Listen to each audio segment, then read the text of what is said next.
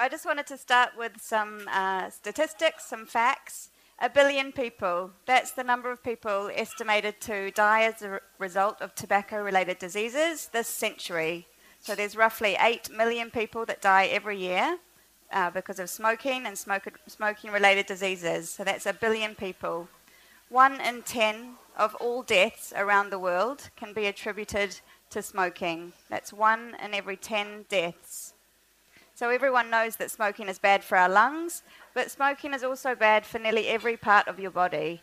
As well as damaging the lungs, it also damages the cardiovascular system, so the heart and your blood circulation system, uh, your digestive system, your brain, your skin, and nearly every part of your body. 7,000. There's more than 7,000 different chemicals that have been found in cigarette smoke two out of every three smokers, long term smokers, will die early as a result of smoking. So these facts are pretty astounding. So everyone knows that smoking is bad for you. It's the single most preventable cause of death in the world. And despite all of these facts, smoking rates are still relatively high in some places in the world. We're doing pretty well in New Zealand. Smoking rates are around about 12.5% of adults in New Zealand. Um, but Maori, um, there's around about 30% of Maori adults are current smokers. Um, in the US, it's about 14% of adults smoke. In Europe, it's on average 30%. Uh, in China, 52% of males are current smokers. And some countries around the world have even higher smoking rates than this. So in New Zealand, the government is aiming for smoke free Aotearoa 2025 so, with this, the goal is to have a smoking rate of 5% or less by 2025.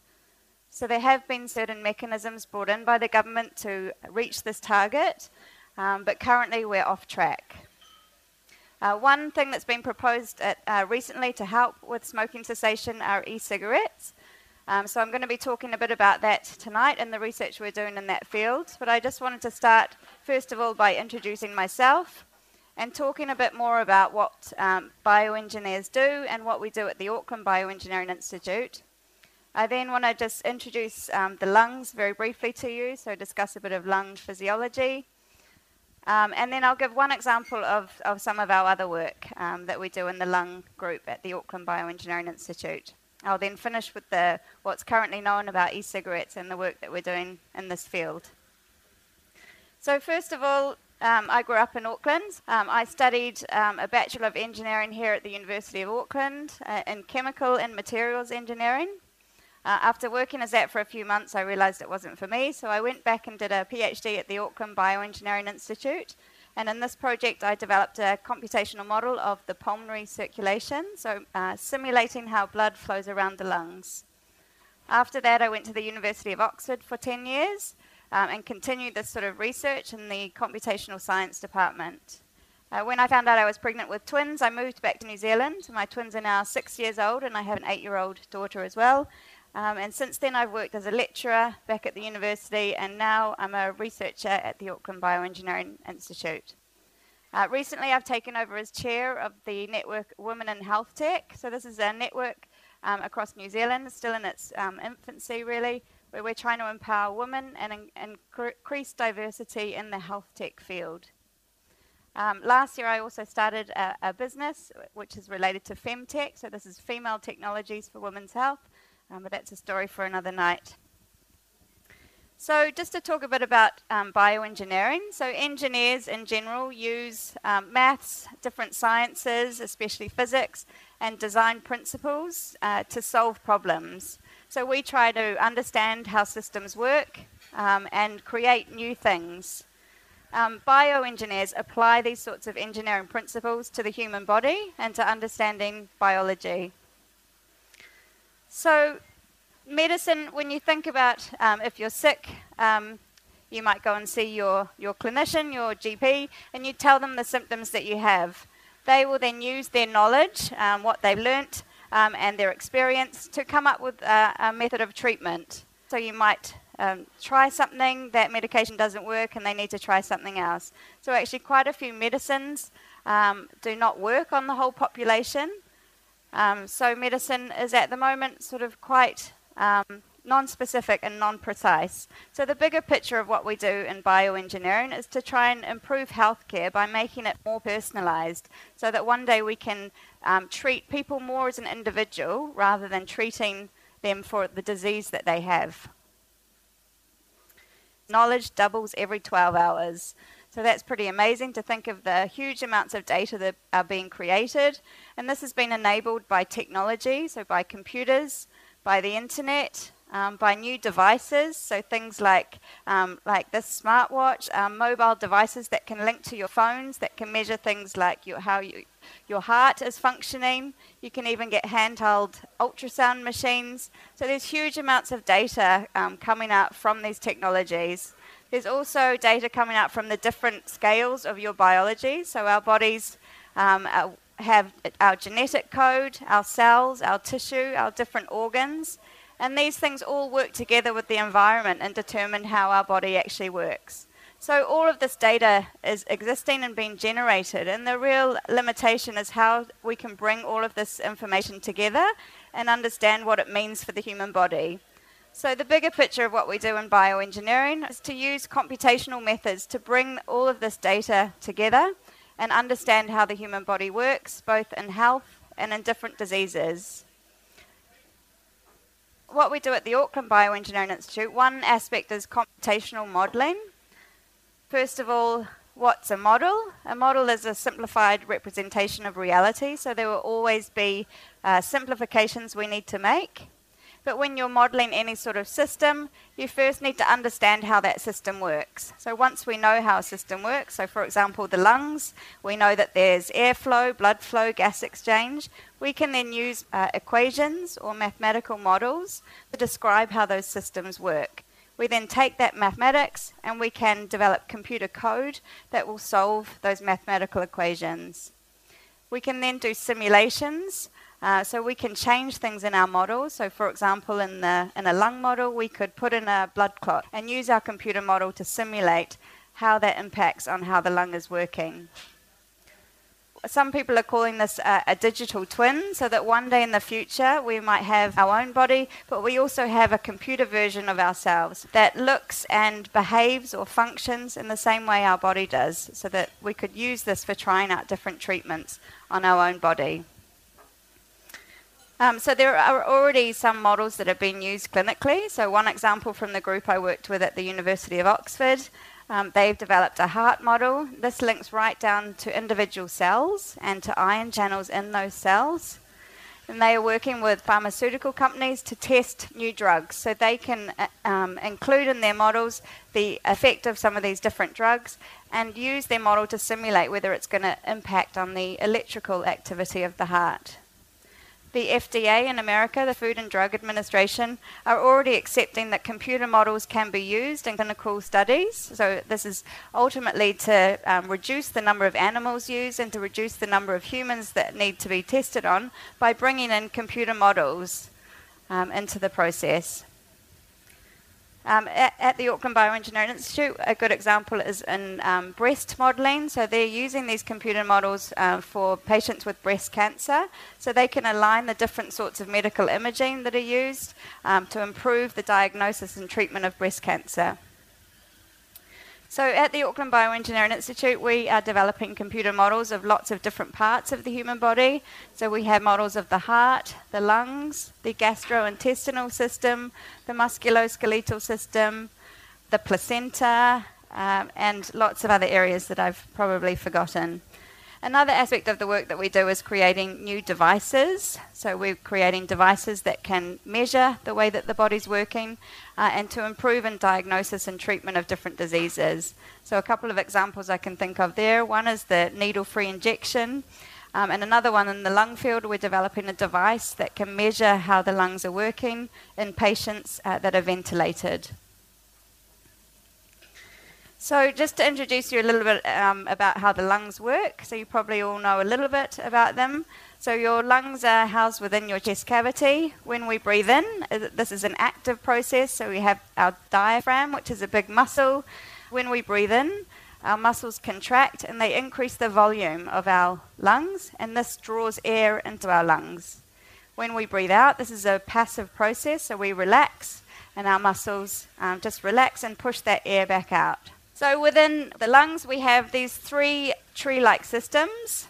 So they sort of look like upside down trees. We've got the airways, the arteries, and the veins. In fact, they look a little bit like broccoli. So they start with uh, a larger airway, so our trachea, and then they go into smaller and smaller branches until we reach the alveoli, which are kind of like these little leaflets at the end.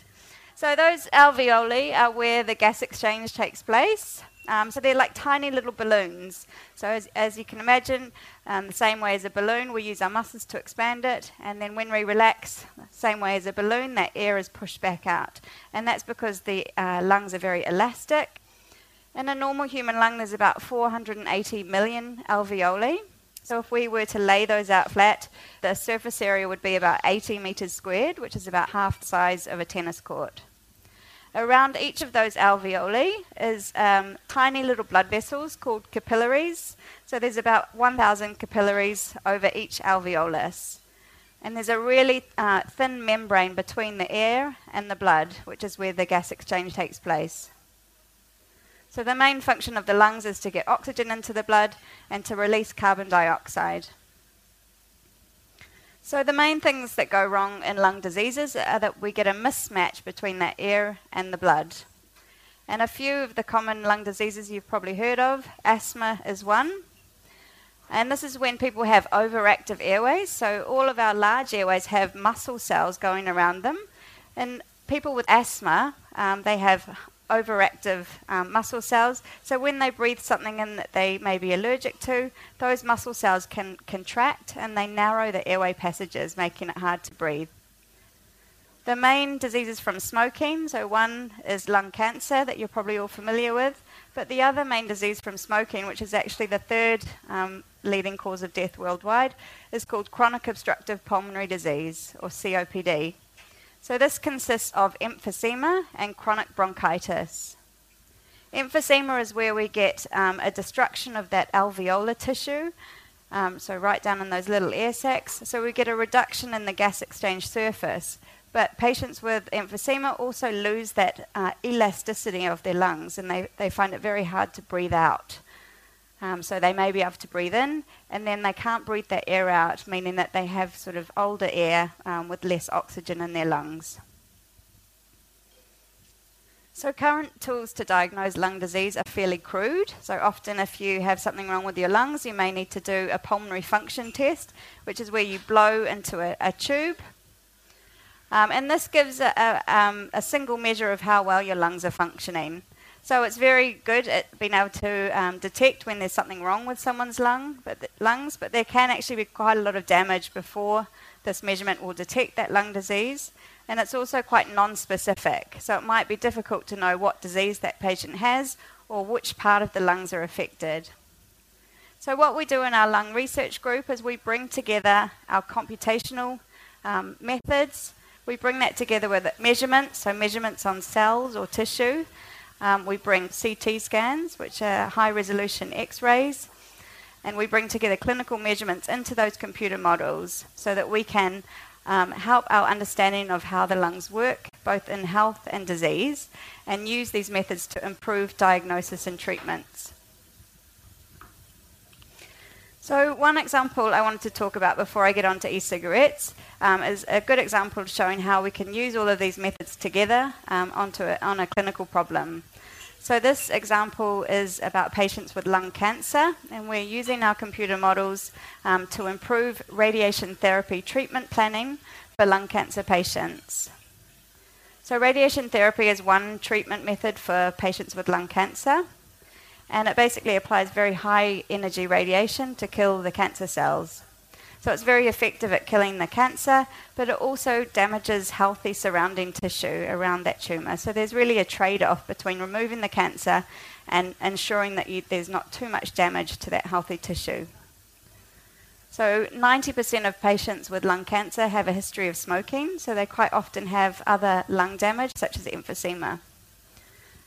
Uh, at the moment, when a radiation oncologist or the clinician is deciding whether to treat a lung cancer patient with radiation therapy in a curative way, it's really a, a best guess. So they look at the, the baseline health of that patient, they look at their lung function, um, any other diseases that they may have, and they really use their prior knowledge and experience to guess whether that patient should be treated. What we're trying to do is improve uh, that guess, so develop our computer models in the sort of way of a digital twin so that we can develop these models and apply that radiation therapy to the models and l- look at or predict what that patient's lung function will be after the treatment. We um, create patient based models. We can take patient CT scans. And so in this project, we're working with a data set from the University College of London. So we can we have data from 120 lung cancer patients and we have their medical imaging, we have their CT scans and their pulmonary function tests before radiation therapy and after their radiation therapy. So, what we're working on is creating these patient based models um, to be able to simulate their function. So, in the human lungs, there's five different lobes. So, we've got two on the left and three on the right. So we can fit models that look like the patient's lungs, and we can solve our mathematical equations or our models um, and simulate things like how the tissue deforms during breathing and how that might change in um, emphysema. We use computational methods, so these are approximations based on data and real measurements from human lungs, and we can grow those airways. So in these models, there's around about 60,000 airways um, tubes, and we can solve our mathematical equations to simulate uh, the function. So in these, it would be the airflow. In the blood vessels, it will be the blood flow. Um, and for these patient-based models, we can we can put that the patient's tumour in the um, accurate location. We can include any emphysema that that patient has, and we can simulate their lung function uh, before they have that radiation therapy. The idea is then that we can apply the radiation therapy based on that patient's uh, plan. We can apply that to the model and predict uh, how much lung function they will lose. So some patients actually have an improvement in lung function, and these are the ones that can definitely be treated curatively. Uh, and some patients do have a loss in lung function, and part of this depends on where the tumour is and how much emphysema they've got in their lungs. So now on to e-cigarettes. Um, so the, the, it's commonly stated that e- the current version of e-cigarettes was invented in 2003 uh, by Hon Lik, who's a Chinese pharmacist. Um, so he invented these as a smoking cessation aid. So his father died of lung cancer. He was a heavy smoker, and he himself is a, um, or was a heavy smoker. Uh, and he invented the current version of e-cigarettes. But in fact, earlier versions of um, vapes or e-cigarettes were around from the 1960s. So tobacco companies had already started trying to create these products. So e-cigarettes work um, by so there's lots of different types of e-cigarettes. This one's an open tank type e-cigarette. So these work by having um, an e-liquid and there's a heating coil inside. So these are battery operated. When the battery is turned on, um, the coil, which is often made of metal or ceramic, heats up to very high temperatures, so around about 100 to 300 degrees, and it turns the liquid to a gas or an aerosol or a vapor that the user then inhales. So they're quite effective at mimicking smoking, so that you can still have that hand to mouth action. Um, and they create these big aerosol clouds that sort of uh, make you feel that they're still smoking uh, a cigarette. So they have shown some promise in smoking cessation studies, but they don't seem to be a sort of cure all for smoking cessation. Some people in the clinical studies that have looked at using e cigarettes for smoking cessation have had um, a similar rate um, with using things like nicotine replacement um, patches and gum. Um, although some studies have shown that they are effective, and I think in the general population, a lot of people have found uh, using e cigarettes um, to be a good way to stop smoking. So before I t- tell you a bit more about e-cigarettes, I was going to start with a, a true-false quiz. So we're going to do thumbs up for true and thumbs down for false. So the first question is, most e-cigarettes only contain water and flavouring. Thumbs up for true, thumbs down for false. Ooh, everyone's doing thumbs down, so false. So e-cigarettes are typically made using propylene glycol, uh, vegetable glycerin, flavourings, and nicotine. Uh, number two, like tobacco smoke, the aerosol created using e cigarettes can contain some dangerous chemicals. True or false? true. Oh, you guys already know everything. True. So everyone says true. So that's right. Um, some of the chemicals can be dangerous, so I'll just go through a few of them. So at the moment, um, one review article has found that there is more than 15,000 different flavors of e-liquids on the market around the world. And each of those different flavors, and as well as some of the same flavors across different brands, have different chemicals added to create those flavors. At the moment, there's no regulations to add um, any labeling of what flavors are added, um, but some flavorings have been found to cause um, harmful effects. Um, most of the chemicals added for flavoring have been um, are generally regarded as safe for oral ingestion, but no one really has tested um, whether they're safe for inhalation. But the other thing that can happen is that when you heat the e-liquids up, um, you can get what's called thermal degradation. So some of those chemicals in the e-liquid can actually break down into different chemicals. One example is formaldehyde. So, not all studies have shown this, but some studies have shown that at high temperatures of vaping um, and maybe with a, um, a, dry hit, you can get um, some formaldehyde or other dangerous chemicals created from that thermal degradation.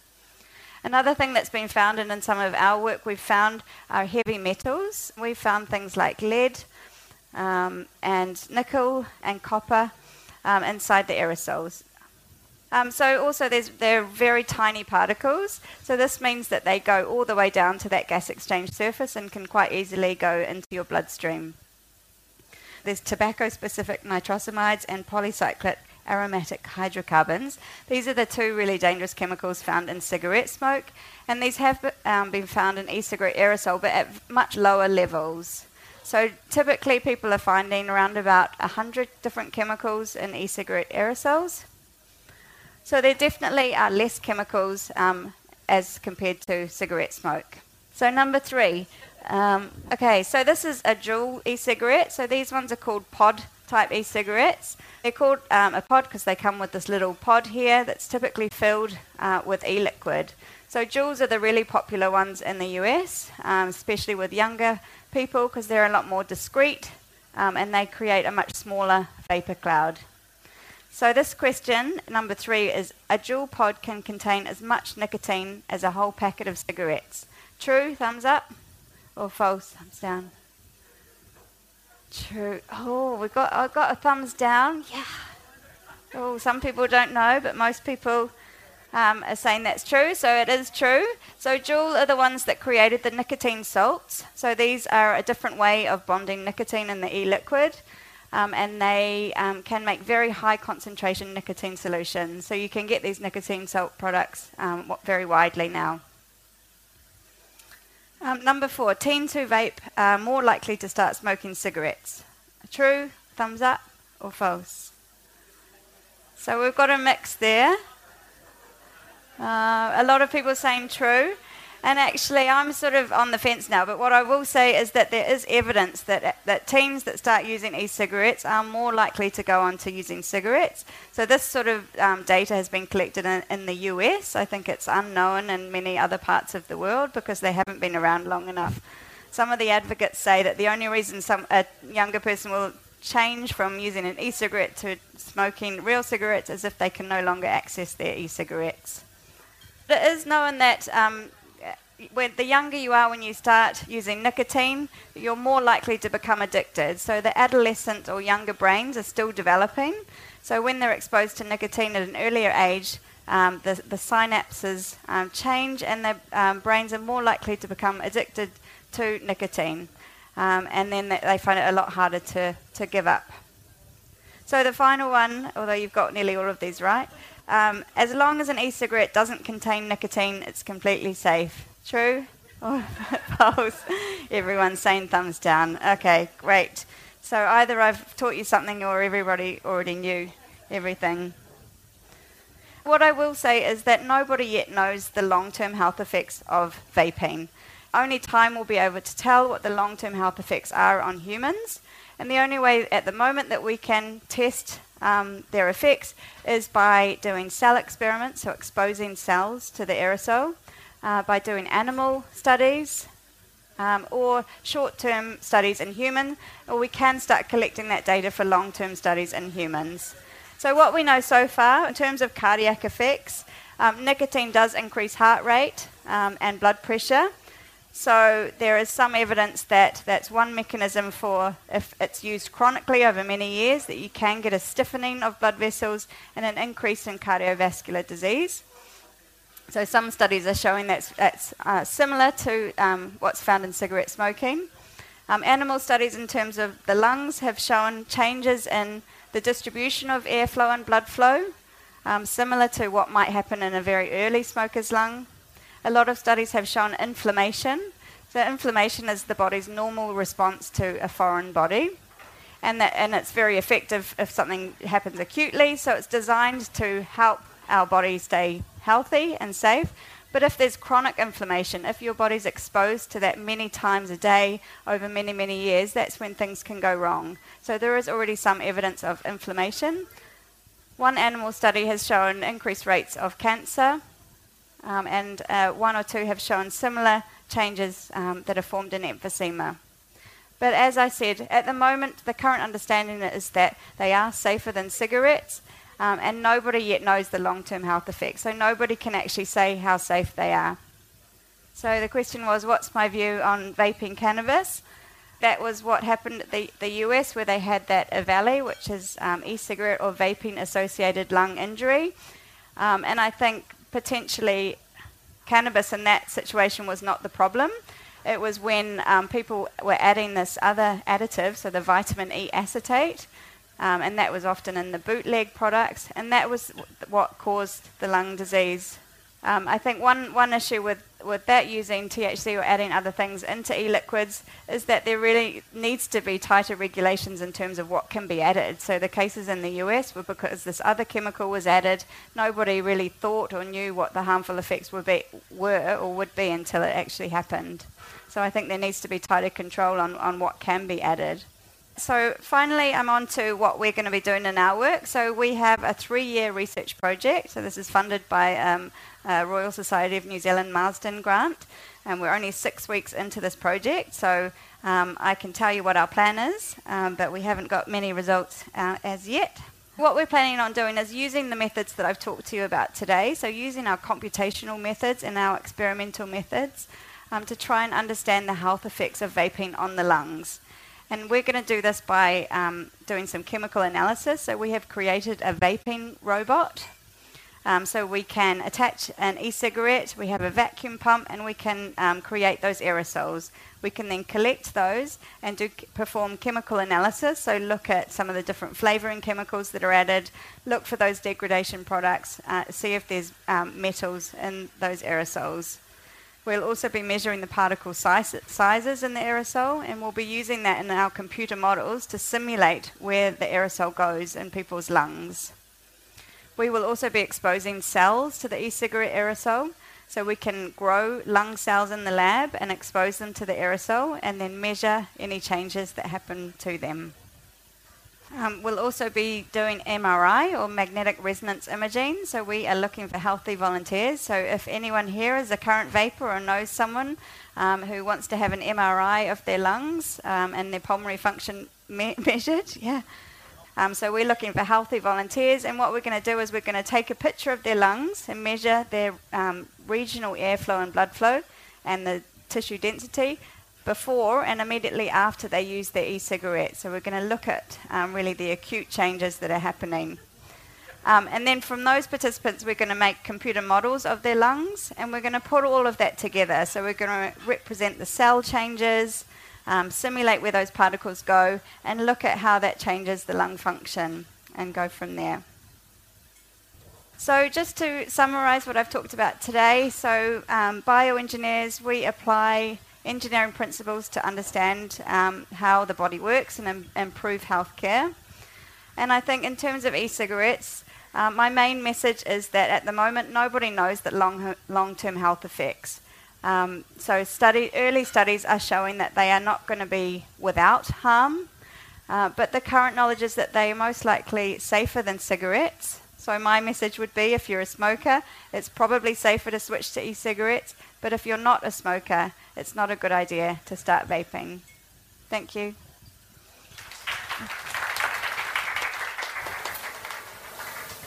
So you were saying that there's different um, flavorings and different uh, coils, etc., um, and they could have different health effects. Have you looked into any of those yet? And do you know any of the brands or types of coils, types of flavorings that are better and not better?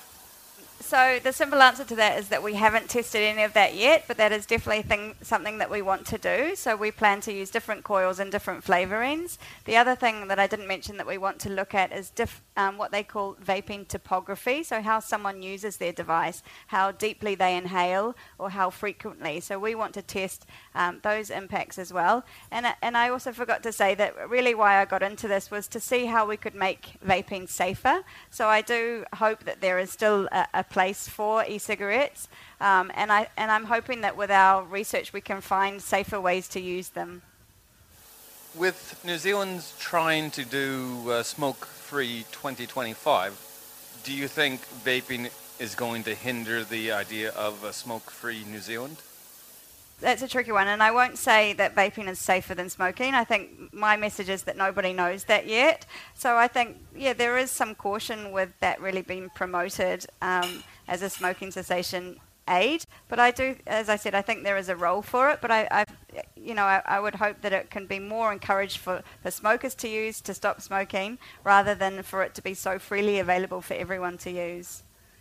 So I do, I do hope that it will help with the smoke-free uh, Aotearoa. My teenagers were smoking flavoured, sort of bubblegum flavoured vapes and saying, Mum, they're fine, they're not going to do me any harm. And I'm saying, well, just make sure there's no nicotine in them. But you're saying that they are just as bad, the flavoured nicotine free, or it's just the nicotine is the issue? So, actually, that, that's an interesting question. I watched a documentary last night called um, You Don't Know Nicotine, I think it is. And um, yeah, it was quite a controversial one, but I think, um, and I'm unclear of the evidence, but I think nicotine is not the, the most dangerous thing in there. So I would say even if it's nicotine free, um, there is dangers coming from those those flavors potentially, and from some of the the heating process and those chemicals. And again, the fact that nobody has um, a lot of the flavorings, nobody's tested what happens if you use them for 20 years, uh, inhale them into your lung. I think the message is anything that's not clean air going into your, your lungs is probably going to have some effect. So further on from that, if they're nicotine free, they're still inhaling VG and PG, aren't they? Yes. And they're both really sticky oils, and no one knows what the effect of those in our lungs are because they're safe to eat because they're in our food products, but we're inhaling them in our lungs. Yes, ex- exactly. So nobody knows the safety even of, of those yeah, compounds that are made to create the liquids, so propylene glycol and glycerol. So they're the ones used in those sort of smoke machines. Um, and yeah, but nobody's done long-term studies of inhalation of them. So I would be cautious of my children using them, but they do smell nice. My children have walked past people vaping and said, "How yummy!" Um, have there been any studies on secondhand vaping? Uh, there have uh, some studies have started to look at secondhand vaping, and again, um, nobody knows the long-term effects, but they have found, I think, that there are lower concentrations of, of those aerosols, um, so possibly could have harmful effects and what I say, actually, my, my husband uses an e-cigarette, but one thing I'm worried about, you know, there's lead in the aerosol. I mean, it's small, smallish amounts, although it's higher than the um, what it should be in drinking water. But I think that sort of compound would could deposit on surfaces, you know, and if you touch it, well, the fact that we got rid of lead out of paints and that sort of thing kind of indicates that it's not ideal. So the um, vaping shops are they mainly owned by the cigarette companies? Yeah, I'm, I'm not sure what the proportion is, but there's definitely a lot of um, big tobacco getting into the vaping industry. There are also a lot of small, um, smaller local shops, but yeah, I'm not sure the proportion of them. What's your thoughts on the current Ministry of Health's um, pretty big campaign on bus stops and stuff about vaping being? The message seems to be pretty clear that vaping is preferable to cigarettes. Yeah, I, I mean, I, I, am not sure how I feel about that. To be honest, it's it's um, a scary call to be making, but I think compared to smoking, probably lo- you know, nearly any, everything is safer than smoking. But but again, I, yeah, I would be cautious that that's sending a message that it is safe, po- possibly for non-smokers, which it isn't. You were mentioning earlier that uh, under heat, certain compounds can break down into other compounds. I read some of those studies, and some of them seem to they the heat they were using was much higher than any like handheld vape you can get um, can actually produce. I'm just wondering whether if there was any newer studies that showed that uh, like uh, one of our vapes with with a lower level of heat can still produce those elements. Yeah, so my understanding for the studies, uh, like with formaldehyde, is that one example. So those studies, I think, were used at very high temperatures. So other studies have shown that there isn't those um, some of those dangerous chemicals. But again, I think at the moment the research is. Um, a lot of research is showing one thing and other research is showing another thing. And the problem with that is because there's so many different e-liquids and devices out there that it's very difficult to tell. So I mean, it's it's sort of almost impossible to know what an individual is, is inhaling because it's going to be so different. Because there could be interactions from the different other different chemicals in there that could sort of combine and form other chem- chemicals, and that's um, not well known.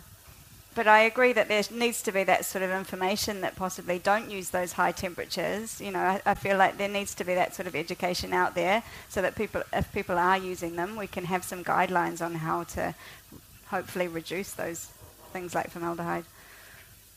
With the drug use, like any any kind of drug, not just like cigarettes or anything, sometimes comes uh, drug abuse uh, or substance abuse. Uh, so is that the case for e-cigarettes as well? Any reports, any studies regarding that? That anything like with extensive usage of this uh, device will occur or not?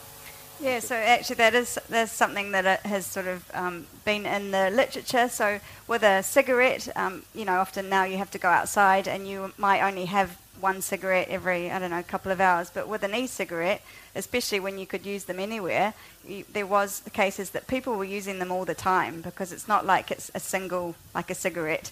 You know, you can just use it as much as you want. So that is definitely something that that could create um, worse health effects.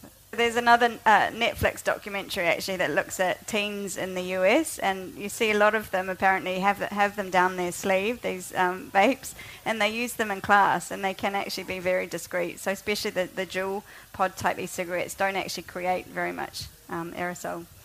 I've got a question about um, vapes as a way of stopping smoking and the available nicotine levels. So some of those pod ones, for example, the lowest step of nicotine you can get is I think it's four milligrams per something or other, four percent or so. Um, Juul ones don't go below eight percent. Are you going to be studying anything in relation to addictions with, with nic- nicotine addiction? No, not not personally looking at addiction, but I agree that if, you know to, to sort of there should be a, a plan to stop eventually stop using an e-cigarette. So ideally, if someone's using it to stop smoking, they would start with a certain nicotine strength and then drop down to a lower strength. I agree. So I think. Um, yeah, the, the nicotine salt. So if, if that's what you were talking about with the eight milligrams, so that is it does interact slightly differently with your body. So that actually might be a slightly lower equivalent. But I've seen the nicotine salt ones up to about 60 milligrams, um, or even higher. I think you can get. So those ones are possibly even higher nicotine than, than a cigarette. Um, but the lower ones, yeah, ideally you get you step down and then have nicotine free, um, or no, stop completely. Yeah. Sorry, it's not a question. Just to inform everyone that the Smoke Free Action Plan for 2025 is out on the Ministry of Health website. I would definitely recommend people to put in submissions because this is about the whole of New Zealand and this is where you get to have your voice and your say. Thank you.